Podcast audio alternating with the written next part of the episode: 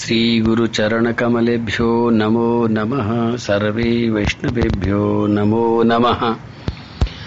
अखण्डमण्डलाकारं व्याप्तं येन चराचरं तत्पदं दर्शितं येन तस्मै श्रीगुरुवे नमः। बर्हापीडं नटवरबपू, कर्णयो कर्णिकारम्।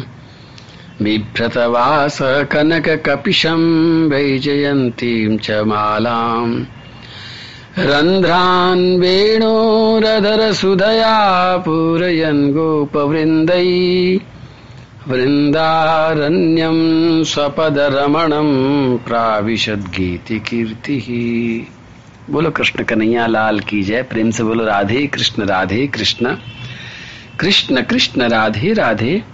राधे श्याम राधे श्याम श्याम श्याम, राधे राधे। मुझे मन में कदर विचार आता है कि पृथ्वी जी की बात सुन सुन करके कहीं तुम ऊब तो नहीं रहे, लेकिन ये तो औषधि है। भागवत का हर श्लोक एक दवाई है और भवरोग को निवारण करने वाला है। ये कोई मनोरंजन नहीं है जहाँ पर उबने की चिंता मैं करूँ और उबने की चिंता आप करो। कल मैंने बताया था कि नौ श्लोकों में इसकी फलश्रुति है और दस अध्याय में इसका पूरा वर्णन है। और उस फलश्रुति को ही मैं जब बताता हूँ तो देखो, अगर कुछ चाहिए तो फिर मनोरंजन की बात नहीं सोचनी चाहिए। अभी जब कुछ उपलब्ध करना होता है, लेना होता है, लाभ लेना होता है तो फिर दवाई के एक मैंने सुना है, कोई व्यक्ति डॉक्टर थे वैद्य जी थे तो उनके पास में एक आदमी आया और अपना इलाज कराते कराते बीच में बोलने लगा कि वैद्य जी महाराज, आप कोई कड़वी दवाई मत दे देना फिर वैद्य जी ने सुन लिया, फिर बोला वैद्य जी महाराज, कोई कड़वी दवाई मत दे देना। फिर तीसरी बार बोला वैद्य जी महाराज, कोई कड़वी दवाई मत दे देना। वैद्य जी ने कहा कि तू बार बार कह रहा है, कड़वी दवाई मत देना तो क्या तेरे को एक किलो जलेबी लिख दूँ क्या खाने के लिए? अरे भाई, तुझे स्वस्थ होने के लिए आया है। तो कड़वी है या मीठी है, कैसी भी है, वो तेरे को ठीक होने से मतलब है या तेरे को अपने स्वाद से मतलब है? उसी तरह से सुबह सुबह जब आप इस सत्संग को सुनते हैं तो इसको आप कैसे सहते हैं? कभी कभी मैं अच्छा से गाता भी हूँ। कुछ इंटरेस्टिंग कोई कहानी भी सुना देता हूँ। कभी कोई हंसने वाली भी बात भी कर देता हूँ।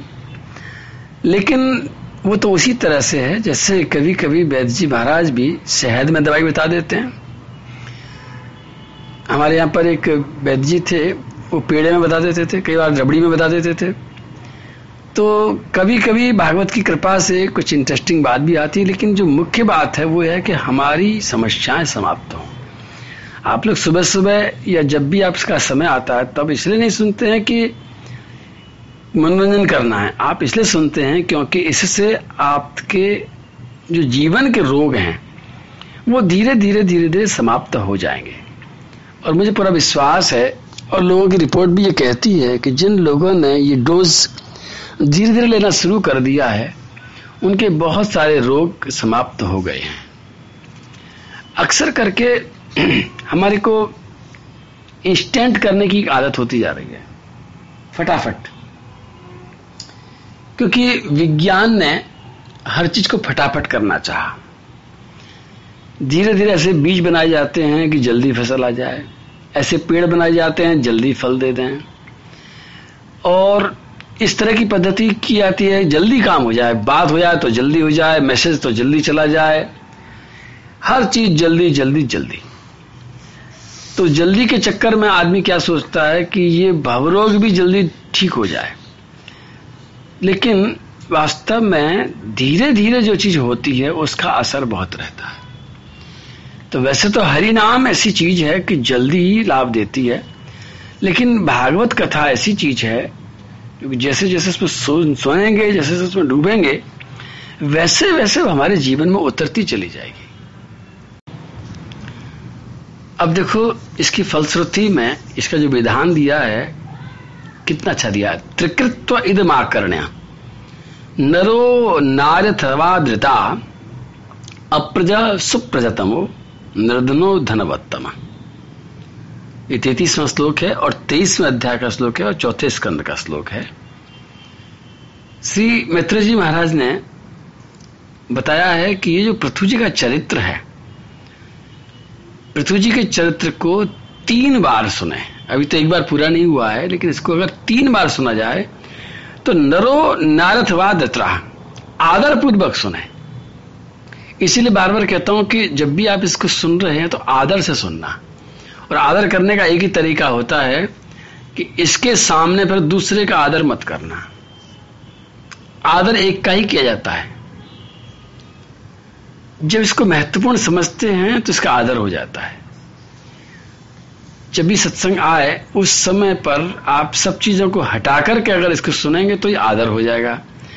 और इसको हटा करके दूसरी चीज़ करेंगे तो इसका अनादर हो जाएगा, उस चीज़ का आदर हो जाएगा जिसको आपने पहले किया है।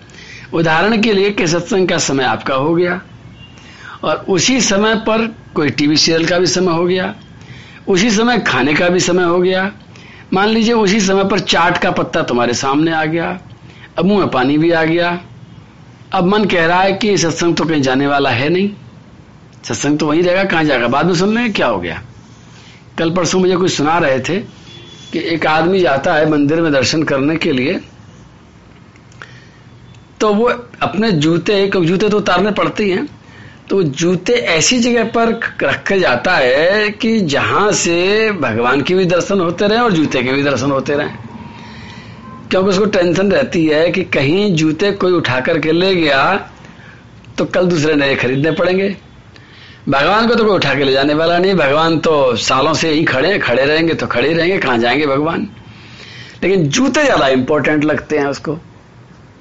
तो वास्तव में उसकी बात सुनकर के मुझे आश्चर्य हुआ और बड़ी आँख खोलने वाली बात है कि जब उसने कहा कि ऐसे जगह आदमी जूते खड़ा, जूते रखता है जहाँ से जूते भी दिखते रहे और भगवान भी दिखते रहे। बल्कि ध्यान तो जूते पर ही रहता है, क्योंकि वो जानता है जूते का महत्व ज़्यादा है, भगवान का महत्व उतना नहीं है। उसका आदर करने का जो तरीका है, वो जूते का ही आदर कर रहा है, भगवान का आदर नहीं कर रहा है। क्योंकि ये शब्द जो आया ना आद्रता त्रिकृत्व इदमाकरण नजो नार्थवा धृता चाहे स्त्री हो या पुरुष हो, नर हो या नारी हो, लेकिन शर्त है कि आदर पूर्वक अगर तीन बार इस चरित्र को अगर कोई सुनता है तो क्या होता है? अप्रजा सुप्रजतमो निर्धनो धनवत्तम। जो संतानहीन होता है, उसको संतान हो जाती है? नहीं। उसको खाली संतान नहीं होती है, सुप्रजतम हो। देखिए, संतान में होने के तो आजकल तरीके बहुत सारे हैं। डॉक्टर लोगों की लाइन लग रही है। एडवर्टाइजमेंट में रोज देखता रहता हूँ कि वो किसी न किसी पद्धति से संतान को पैदा करने का तरीका ढूंढ चुके हैं। और परखनली में बना देते हैं, और इस तरीके से बना देते हैं, लेकिन यहाँ पर लिखा अप्रजा सुप्रजतम हो। जिसके संतान नहीं है, उसको अच्छी सु, सुंदर संतान होती है और निर्धनो धनवत्तम है। और जो निर्धन है, जिसके पास में धन नहीं है, वो धनवान हो जाता है। और आगे का एक श्लोक और बोलू, चौतीस नंबर का श्लोक। अस्पष्ट कीर्ति सुयसा, मूर्खो भवती पंडित। इदम स्वस्थनम पुंसा मंगल निवारणम। जिसका नाम कोई जानता नहीं, क्योंकि एक बहुत बड़ा दर्द है कि हमने काम इतना किया, लेकिन हमारी कोई चर्चा ही नहीं करता है, हमारा कोई यश ही नहीं, हमारी कोई कीर्ति ही नहीं है, अस्पष्ट कीर्ति। हमारा नाम तो खो गया। तो उसके लिए भी कहते हैं मैत्र जी महाराज, अस्पष्ट कीर्ति स्वैसा उसका चारों तरफ़ यश फैल जाता है, और चौथी बात है, मूर्खो ही पंडित। जो मूर्ख है वो पंडित हो जाता है, समझदार हो जाता है। ये इतना सुंदर चरित्र है कि इसको सुनने वाले के सारे के सारे अमंगल दूर हो जाते हैं। कितनी सुंदर बात है। अब इतनी सुंदर बात के लिए अगर आपको थोड़ी देर मेरी ऐसी बात भी सुननी पड़े जिसमें इंटरेस्ट कम आता है तो आप इंटरेस्ट मत देखना। आप तो इंटरेस्ट पैदा कर लेना कि इससे हमारा लाभ हो रहा है। श्री पृथ्वी जी महाराज ने अपने चरित्र में अपने जीवन में ऐसी तपस्या करी, ऐसा आचरण किया, लोगों पर ऐसी करुणा करी, ऐसी सहनशीलता पैदा करके दिखाई कि जब हम उनका चरित्र सुनते हैं तो इसलिए नहीं कि हम चरित्र सुनना इसलिए प्रेरणा मिल रही है।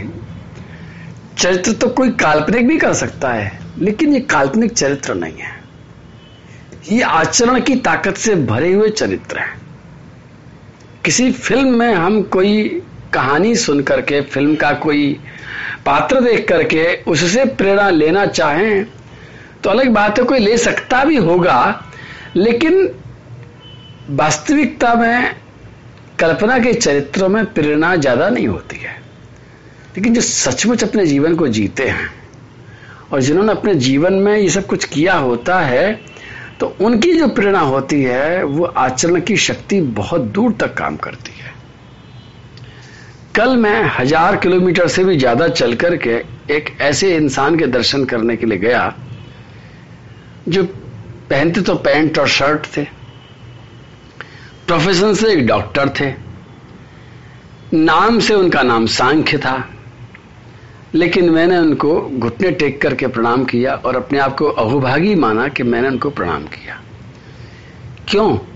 क्योंकि उनके आचरण में मुझे वो बात नज़र आई जिसकी वास्तव में कहीं आसपास में चर्चा भी नहीं हो पाती है। जिन्होंने अपने स्वार्थ से उठ करके, दूसरों पर करुणा करके इतना बड़ा काम किया और बिल्कुल निर्भर होकर के, निरंकारी होकर के, पूरी विनम्रता के साथ। तो मुझे ये कहना पड़ा, मन ही मन में, कि डॉक्टर सांख्य नहीं है, ये डॉक्टर सांख्य के रूप में साक्षात श्री हरि ही हैं। और यही बात वास्तविकता भी है, कि जीवन में सब जगह हरि ही है। लेकिन जब व्यक्ति का अहंकार आ जाता है तो वो अहंकार, जिससे अंधकार आने पर सच्चाई दिखाई नहीं पड़ती है। उसी तरह से मनुष्य के अंदर जब अहंकार आ जाता है तो हमको भी भगवान की कृपा दिखाई नहीं पड़ती है। भगवान की विद्यमानता भी दिखाई नहीं पड़ती है। कि जैसे ही अहंकार जाता है तो साफ़ दिख जाते हैं, भगवान वो बैठे हैं। पृथ्वी जी महाराज यहाँ पर एक श्लोक और आता है, देवे वर्ष तसो देवो नर देव पपुर हरि कच्र प्राणा प्रजा स रक्षिष्यतंज सुत नारद बंदीजन वर्णन कर रहे हैं कि ये जो पृथ्वी जी महाराज हैं, जिनको देखने में हमें ऐसा लग रहा है कि केवल एक नर की तरह है, लेकिन वास्तव में साक्षात भगवान हैं, क्योंकि जब बरसात नहीं होगी इंद्र वर्षा नहीं करेगा, मौसम बिल्कुल बिगड़ जाएगा। चारों तरफ़ आग बरस रही होगी। और उस समय प्रजाजनों के प्राण संकट में पड़ जाएँगे, पीने को पानी नहीं होगा, खाने को दाना नहीं होगा। उस समय ये पृथु महाराज इंद्र की तरह चारों तरफ़ अपनी ही शक्ति से वर्षा कर लेंगे और सबकी रक्षा भी कर लेंगे। इतनी सारी शक्ति श्री पृथ्वी जी महाराज में है कि बरसात नहीं होने पर वो वर्षा भी करते हैं। प्रकृति के नियमों को भी उठा करके एक तरफ़ रख देते हैं। लेकिन क्यों? दूसरों के लिए। अपने लिए तो मैंने कल बताया था कि सेल्फ रेस्पेक्ट तो है नहीं, अगर किसी ने सिर पे पैर भी रख दिया है, किसी ने उनके खिलाफ अनुचित बात भी कह दी है, अनुचित काम भी कर दिया है तो भी उसको वो सहन कर लेंगे, मुस्कुरा देंगे, कुछ नहीं कहेंगे। लेकिन अगर कोई दुखी व्यक्ति है तो उसके लिए बरसात करनी होगी तो बरसात भी करेंगे। वास्तव में यही जीवन में होना चाहिए। कल एक बात अधूरी रह गई थी, शायद समझ में आई नहीं हो, दोबारा फिर कहता हूँ कि अन्याय का मतलब यह है कि हम किसी के प्रति होने वाले अन्याय को देख करके उसके खिलाफ कुछ हम कर सकें। लेकिन अपने प्रति जब देखो बात क्या होती है, जब हमारे प्रति कुछ घटना घटती है तो उसको न्याय और अन्याय की तराजू मत तोलना कभी भी। बहुत सीधी सीधी बात बताता हूँ। जब आपके प्रति कोई कष्ट आए, किसी के द्वारा भी आए, उसका नाम है प्रारब्ध। लेकिन जब दूसरे के पास में कोई कष्ट जा रहा है तो उसको प्रारब्ध का लेवल लगा करके उपेक्षा मत कर देना, उपराम मत हो जाना। आप कहोगे कि महाराज जी, अब हमारे लिए प्रारब्ध तो उसके लिए प्रारब्ध है। है। लेकिन वो प्रारब्ध के साथ साथ तुम्हारे लिए कुछ और भी है। उसको तकलीफ़ हो रही है, उसे कष्ट मिल रहा है उसके प्रारब्ध के कारण ही मिल रहा है। लेकिन आपके लिए एक अपॉर्चुनिटी है, एक सुयोग है, एक अवसर है उसकी सेवा करने का, उसकी रक्षा करने का। उसके आँसू पहुँचने का। क्योंकि भगवान उसके प्रारब्ध के साथ साथ तुम्हारे ऊपर भी नज़र गड़ाए बैठे हैं और देख रहे हैं कि तुम क्या कर रहे हो। व्यक्ति अपने लिए दुखाए तो कहता है कि भैया मेरे लिए प्रारब्ध है, किसी ने दुख नहीं दिया है। लेकिन दूसरे के पास जब दुख आए तो उसकी सेवा करनी चाहिए, उस समय उसको उपदेश नहीं देना चाहिए कि भैया तू क्यों चिंता कराते है? ना बीज बोझ बीज बोए थे। और उसका परिणाम तेरे को मिल गया। ऐसी बात गुरु कह सकते हैं, लेकिन हर किसी व्यक्ति को नहीं कहना चाहिए। गुरु भी तभी कहते हैं जब वो शिष्य उसको समझने और सुनने की स्थिति में हो। हर समय अगर गुरुजी भी कहते रहेंगे, तुम्हारा प्रारब्ध है, तुम्हारा प्रारब्ध है, तुम्हारा प्रारब्ध है तो वास्तव में उसको बहुत कष्ट पहुंचेगा। और कष्ट देने का पाप कोई भी गुरु कभी करना नहीं चाहता है। क्यों करेगा किसी को कष्ट देने का काम?